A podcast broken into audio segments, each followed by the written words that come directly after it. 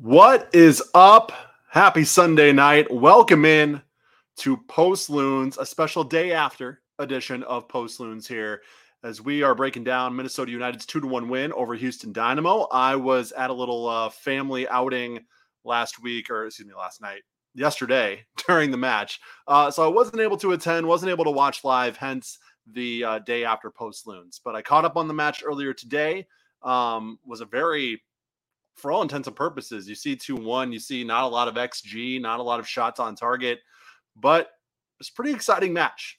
Um, and uh, it ends up with the Loons getting three huge points as they continue to battle for playoff positioning, playoff seeding, trying to get a top three or four spot in the Western Conference. What's going on? My name is Jeremy Rushing. Welcome into the stream. And as you are sort of getting into the stream here and tuning in, if you want to offer your two cents, your questions, your comments, your your hot takes on the two to one win, feel free to drop those in the chat. Would love to respond to those as we get going here. You can also, if you're watching on Twitter, you can head over to our YouTube channel, youtube.com, search Post Loon, search Sota Soccer, and you will be able to uh, drop those questions or comments in the chat uh, there on YouTube. You cannot, unfortunately, drop a question or comment on Twitter. You got to head over to our YouTube channel to be able to get involved in the conversation.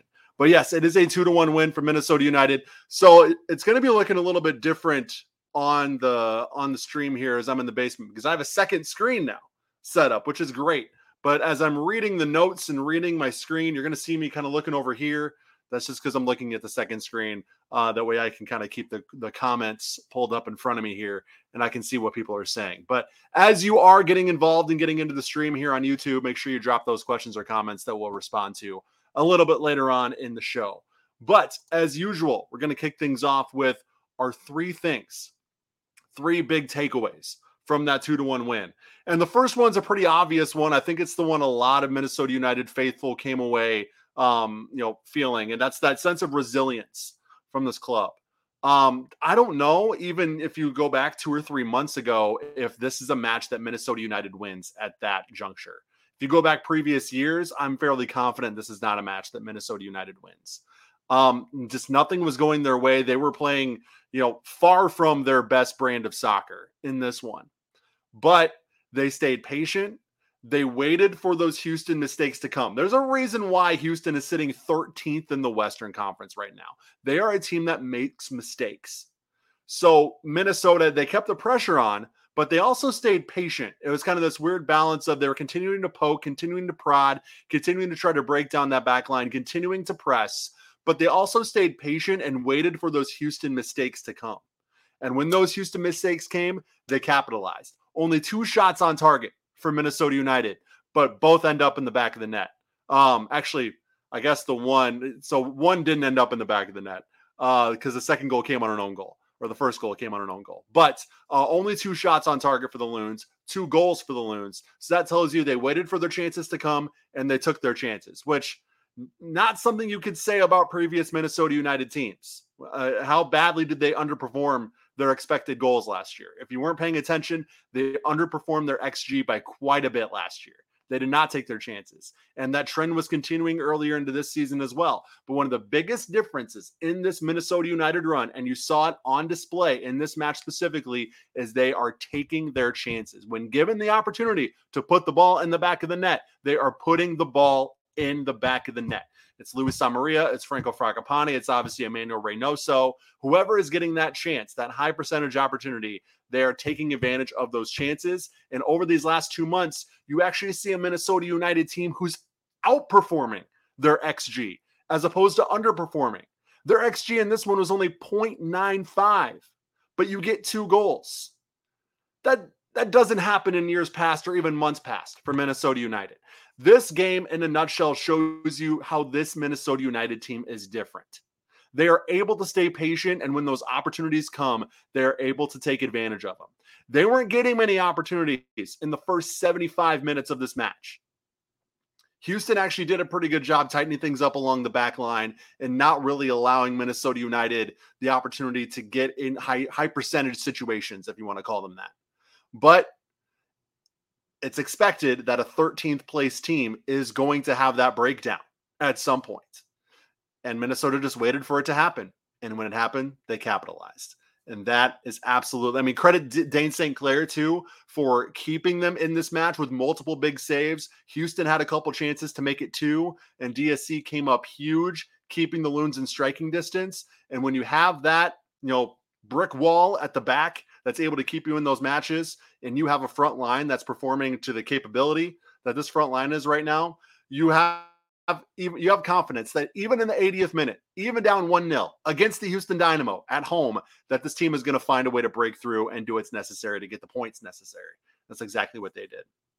And speaking of that press, my second thing is the front line is now the first line of defense for Minnesota United. We've seen this on display in the last two matches. The high press has been worked to absolute perfection I know there's some people watching this stream that maybe even still might be doubting Adrian Heath and his impact on the club and whether or not he's the right fit for this club moving forward. But you cannot deny that this high press that Adrian Heath has implemented, specifically in these last two matches, has been worked to perfection. You see this twice, each second halves, each of these last two matches. Fragapane forcing turnovers at the back, where for some reason a team is trying to play the ball out of the back in the second half against Minnesota United. Don't know why teams keep doing this, especially Houston. What are you doing? You're up a goal in the 79th minute against Franco Fragapane. Why the hell are you playing the ball out of the back? But they do. And that's the mistakes that I'm talking about. A team like Houston is not going to be that tight late in a match where they're going to be able to just lock it down and lock it in. They're going to make mistakes. And that that high press is something that helps you force those mistakes and force those turnovers and force the issue and force things to happen. It's been worked to absolute perfection in these last two matches. I mean the, the two fragapane turnovers leading to the two goals the winner against austin the you know leading to the reynoso free kick that equalized the match in this one you know that high press has directly gotten Minnesota United six points, you could say, has directly led to six points for Minnesota United over these last two matches. Really, really well done. And it's nice to see that Minnesota has been able to utilize that high press well and take advantage of other teams' mistakes. Um, the third thing, and this is sort of the the negative that we have to address now, right? What is next at center back? This big win came at a cost for Minnesota. Bakaye Dibassy goes down early with a leg injury we haven't really gotten an official prognosis. At least I don't think that we've gotten a prognosis at this point. If I'm if I'm missing something, there has been an official prognosis. Feel free to drop it in the chat. From from but from what I've seen so far, I haven't seen anything official. But Adrian Heath did indicate after the match that it did not look good. Um, which usually means that you're going to see a guy. He said this about Wil Trapp. He said this, you know, he said this numerous instances before, and he's usually not wrong in those instances he's usually that usually means that somebody is going to be out for an extended period of time uh, when he when he sort of comes out and says those sort of things. So um, it'll be interesting to see how the Loons navigate this if this is an extended period of time lost for Dibassy. Um, do you trust Kallman to start? And are suddenly uh, Callum Montgomery and Nabi Kibunguchy your backup center backs at this point? Who knows? Or do you go in and bring somebody in from the outside? John Brooks' name has come up quite a bit on Minnesota United Twitter over the last 24 hours. I don't know what his con. I'm, I'm not going to lie. I don't know a lot about his contract situation. What's going on with him at Wolfsburg? Um, if if that is even an option for Minnesota, but you need to either. I, and I love Brent Kallman. Kallman has done whatever's been asked of him over the last I'd say two or three seasons. You know, he has been forced to come in and replace injured players before in the past, including Bakaye Dibassy. He has done excellent work in those spurts. He has been asked to go, you know, come in for spot starts every now and then, and he's done well. He's been asked to come in on his uh, come on as a sub several times, and he has done well. There's been a couple of eh outings this year from Kallman, but we haven't seen him nearly as much. And I think when you don't get that consistent run of form, a la DJ Taylor, um, when you don't get those consistent opportunities, it's tough to be performing at your best, right? So if they do turn to Brent Kallman and say, "Hey, we need you to get us through this next month or so, however long it is for Dibassy, um, even if it's through the playoffs," I'm not necessarily um, bearish on that situation. I I I don't I don't hate that. That's not the worst to me. But I do think if you are if you're Adrian Heath and you are the Minnesota United front office and you say, we're in our window, we're MLS Cup contenders this year, we can win silverware this year. You need to go out and bring somebody in who's going to make that big impact. Dave Valensky clearing th- some things up on Brooks' situation says Brooks is a free agent and hasn't signed with anybody yet. It'll be interesting to see if he would be interested in coming to MLS and coming to a team like Minnesota United who could use a quality backline player at this point. Um, I am, I, I again, love Brent Kallman. Won't hate it if they go to him and turn to him in this situation. But I think if if you're going all in on the season, and I think this is a season. If you're going to go all in on a season, it should be this season. Um, I think this is an opportunity for you to show it, and this is, this is an opportunity for you to bring in uh, somebody from the outside who can make an immediate impact and maybe help lead you through a, through a playoff run at center back. And I think you're also seeing the front office sort of pay for not being more forward thinking when it comes to center backs. How often have I been here? You guys are probably got sick of me saying it, but here we are. How often have we been saying on the show that they need to look at getting younger at center back and look at who is going to make that next impact and be the future along the back line for this team, centrally, specifically along the back line? They did not bring in a single center back in the transfer window. I did not like that move. I thought you should bring in a young stud center back. Whether it was a TAM deal, whether it was a DP, didn't matter. Somebody on the younger end who can make him both a short and long term impact on this team. You didn't do that. I don't know what the center back market was like. Maybe there's nobody that fit that description. Who knows? But they didn't do it, and they haven't done it over the last few season when the seasons when the writing has sort of started to be on the wall. When you when Ike Opara went down in early 2020, and you got to the point where late in that season you said, okay, maybe he's not going to come back. I thought at that point Minnesota should have been looking at the future of their center back position. I think Bakaye Dibassy has a few more years in him. I think Michael Boxall has a few more years in him, but you need to be looking at guys who have more than a few years left in them. Or you should have been. Now you're at the point where maybe you bring in another older guy who can make an immediate impact and at least just get you through the rest of the season. Because I don't know in in late August how many young stud center backs are going to be on the market. I think you're more looking at guys like who are free agents, like John Brooks, uh, to come in and uh, and shore things up, at least for the end of this season. So I don't know what they're going to do, but I also think they're paying the price for not for not being more proactive in addressing that uh, that center back situation. Those are my three things, guys. So feel free to drop your um, takeaways, thoughts, feelings takes from the two to one win over Houston. Uh, but while we do that, I'm going to go a shout out our friends over at 9th Street Soccer and Coffee. Once I get the banner up here, and I'm going to switch over to this side. 801 South 9th Street in Minneapolis is where you can find 9th Street Soccer and Coffee. They were um, huge, you know, uh, they, they played a huge role in the community stuff happening during MLS All Star Week uh, here in Minnesota.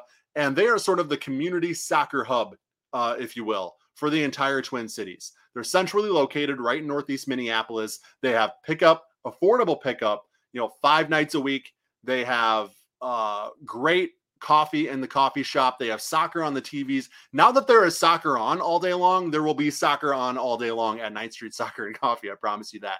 Um, so it's a good place to go. Even if you're not a big soccer player, you can go watch some soccer, enjoy some coffee, and also maybe have an adult beverage or two because now 9th Street is selling beer, from Utepils, Castle Danger, and more.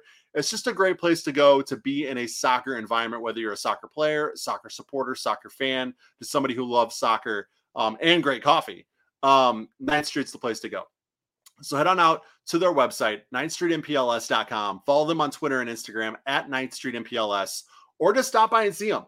801 South 9th Street in Minneapolis or online, 9thstreetmpls.com cannot thank our friends over at 9th Street Soccer and Coffee enough for helping us out on the Post Loons live stream and at sotasoccer.com. So I've given my three things. Again, if you guys have any uh, takeaways or any questions to ask or any comments that you would like read on the air, feel free to drop those in the chat. Um, but we're going to kind of get to some of those match moments because we haven't really focused too much on the goals themselves. Um, there was a great bicycle kick from Luis Amarilla that we got to get to. Um, there were some things over the course of the match that maybe didn't fit into the three things that I really want to kind of hit on and address. Um, the first of those being obviously we just talked about the Dibassy situation at length. Fourth minute is when he goes down, and if you didn't see it, he's sort of clearing a ball out of the Minnesota defensive third, and he goes down clutching his right leg. Now he cleared the ball using his left foot, so this means that it's the plant leg that uh, was the one that uh, that was hurting, and that's not a good sign, um, obviously. Uh, he's helped. He gets help to the locker room. I didn't see this, but John Jon Marthaler, uh, who was at the press box at Allianz Field yesterday, had mentioned that he could barely walk under his own power uh, heading to the locker room. That he needed a lot of help uh, to take that weight off his legs. So um, again, that obviously is not an encouraging sign. And after the match, again, he didn't have an official prognosis, but he indicated that it didn't look good. So we will see what that official prognosis is for Dibassy when it comes. Um, obviously, we'll we'll ask Heath about that in uh, in training tomorrow. Uh, 11th minute, Taylor sends a cross to an open Reynoso in the box. Again, yes, it was DJ Taylor at left back yesterday. Uh, Kemar Lawrence evidently unable to go. Um, Heath indicated earlier in the week he was pretty optimistic about uh, Lawrence's chances to be on the field on Saturday, but obviously that did not happen. Um, hopefully, it's just a situation where they're being um, extra cautious with Lawrence because obviously he is a he's a massive uh, impact on, on the left side of that back line, right? I think if he had more, I think if he had more starts, more time with Minnesota prior to the All Star break, he probably would have been a huge contender to be voted onto the All Star team. That is how good Lawrence has been for Minnesota United and how influential he'd been uh, in this run. So they obviously need him back. Um, Taylor's done well along the left. I, I think Taylor, for as much as we talked about, you know, before the Benitez signing became official, when it was rumored uh, what that would do to Taylor and kind of how I and I think a lot of people shared my opinion that that it should have been Taylor's spot to lose. I think we've seen that it's it's probably Alan Benitez's to lose at this point. He has been the one ever, ever since he's been fit and ready to go. He has been getting the starts at right back. So Taylor seems to be fitting this uh, this flex depth option along both fullback spots, which is not a bad place to be. But I hope that he gets enough run to keep himself in good form because he is somebody who he has shown, you know, if he is able to get consistent minutes and get on the pitch night in and night out, then he can he can make a huge impact. But when he's when he had only been getting, you know, on the field once um once every couple weeks, once a month, um, you saw him struggle a little bit. So I think he needs that consistent run. He needs that consistent time on the pitch to be able to po- perform at that optimum level. So I just hope he gets it if he is sort of that depth option at this point.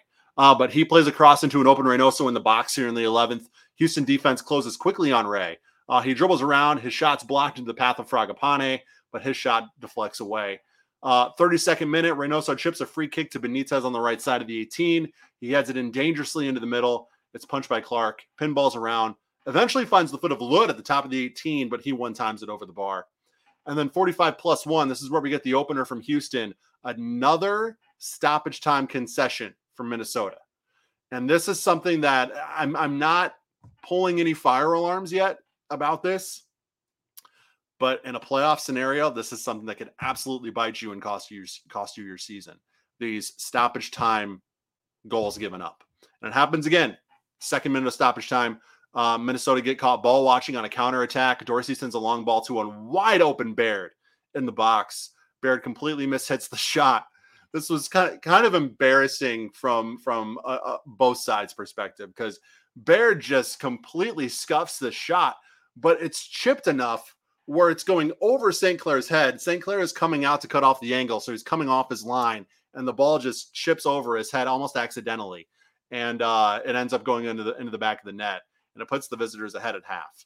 Um, you got to lock it down at the end of the half. You have to.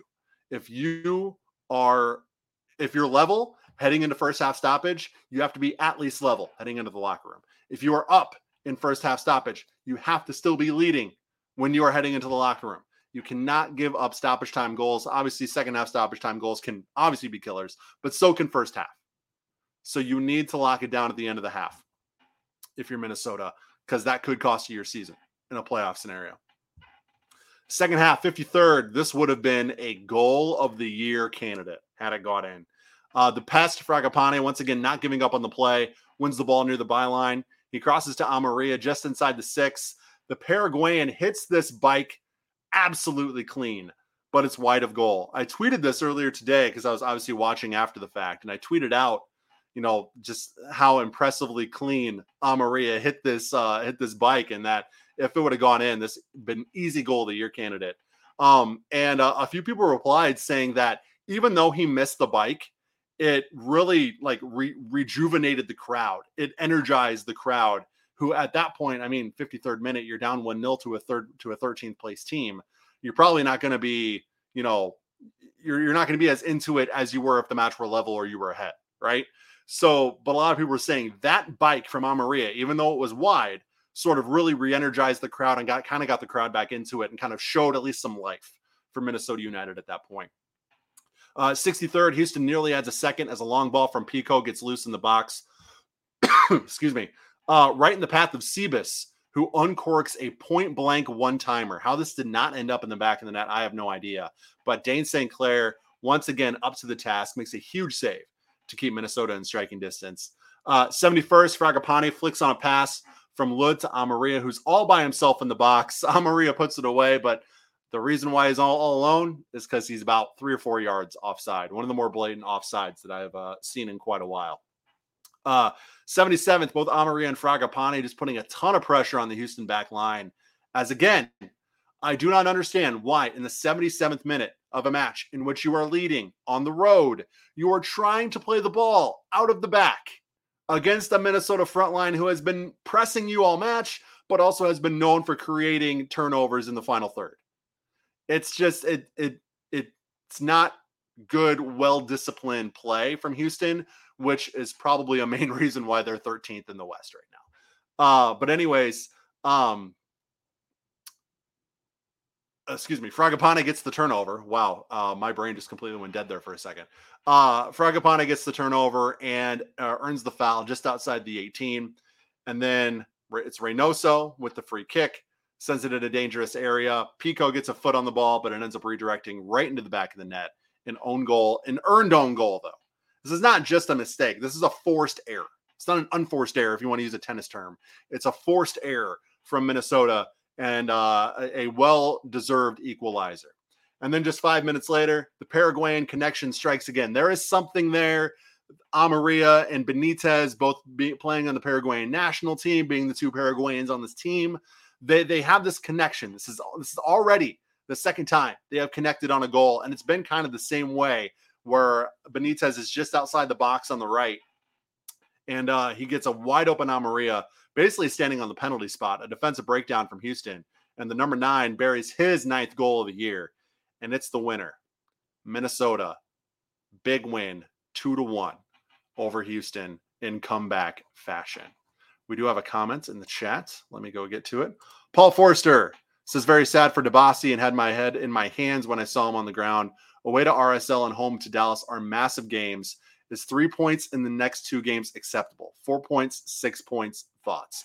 We will get to what's coming up in just a second, but Paul, I am going to answer your question here. So, as you mentioned, these next two matches, Dallas and RSL, I guess RSL then Dallas. You're at RSL, 8:30 kickoff on Wednesday kind of a late one. And then uh, another matinee on Saturday at Allianz Field against Dallas, which I will be in attendance for, or in the press box for, I should say. Um, these are big for seeding because you are third right now if you're Minnesota after Dallas's uh, draw against uh, I can't remember who they played. I think it was RSL, right? Um, so you are in third right now. Dallas is fourth. RSL is fifth. You're you're the third team, and you're playing four and five over the next two matches, five and four, if you want to go in order. Um, I think at RSL, you would very much take a point on the road there. And I think with how good you have been, a point on on on the road should be the expectation. You should be able to go into RSL and get a point. RSL's good, don't get me wrong, but I think the way you're playing doesn't matter who it is. Could be LA, could be LAFC on the road at the bank. You're expecting a point on the road and, and three at home from this Minnesota United team. Full stop, rest of the way. So, yes, four points would be the bar of acceptable for me. Is three the end of the world? Absolutely not. But the expectation that this Minnesota United team has earned is that they go on the road to RSL and get at least a draw. Then they come back home in a big match against Dallas, against what is probably going to be another weather pending packed crowd at Allianz Field. You find a way to get three points in that one. So I think four points is the goal. Four points is the expectation for me over these next two matches, even though they are again uh, against the fourth and fifth seeds in the West. Um, huge matches for playoff seeding. If you get those four points in those matches, you are sitting very, very pretty, as I believe there are only uh, five matches left after those two. So, uh, yeah, Paul, I, these are two big ones, and I think four points should be the goal. Uh, we'll talk more about what's coming up after I shout out our friends over at Pentz Homes, P E N T Z homes.com. Nate Pentz uh, has been so great to us, and he's also so great to many other Minnesota soccer uh, organizations and clubs. Um, he helps out Min- uh, Minneapolis City, Minnesota Aurora, and obviously he himself, he's a huge Loons fan too. So very much ingrained in the Minnesota soccer community, but that is not the reason you should use Nate and his team to um, help you sell your house, buy a new one, wherever you're at in your in your buy or your home buying or selling journey. Uh, Nate can help you because he and his team are damn good at what they do. They have the team, they have the technology, they have the the people and the and the plan in place to help you navigate this crazy market. And he'll develop a plan that's specific to you, specific to your situation, and one that will help you really maximize what you can get out of your home, but also what you can save at the home that you're going to be buying. Um, moving, very stressful process. Uh, my wife and I sold our townhome and moved into our current house in J- January of 2021. I never want to go through that process again. Ever. We had a great realtor, but it was still just such a, such a stressful process. Nate and his team, while it's completely impossible to erase all of the stress out of the home buying and selling process, Nate and his team do their absolute best to make sure they minimize that stress and uh, make sure it's it's an easy of a process as it can possibly be for you and your family, whatever your situation is. So make sure you're at least. I mean, the the the conversation is free. It's free to just talk to Nate, talk to his team about how they can help you and what they can do for you. So why not just reach out? So go to pentzhomes.com, read their countless five star reviews, um, read what other people have to say, learn more about them. Or if I have sold you here, if I've done my job as a salesperson, and uh, you want to go ahead and just contact Nate directly, you can do that. You can see his name, N A T E, at pentzhomes.com is where you can email him. Huge thanks to Nate and the team over at Pentz Homes for helping us out on the Post Loons post game show and at sotasoccer.com. Uh, 28 minutes in, we've gotten through the match moments and we just sort of got through the uh, the next couple matches preview. So I will stick around for a couple more minutes if there are any more questions or comments that we want to get to tonight.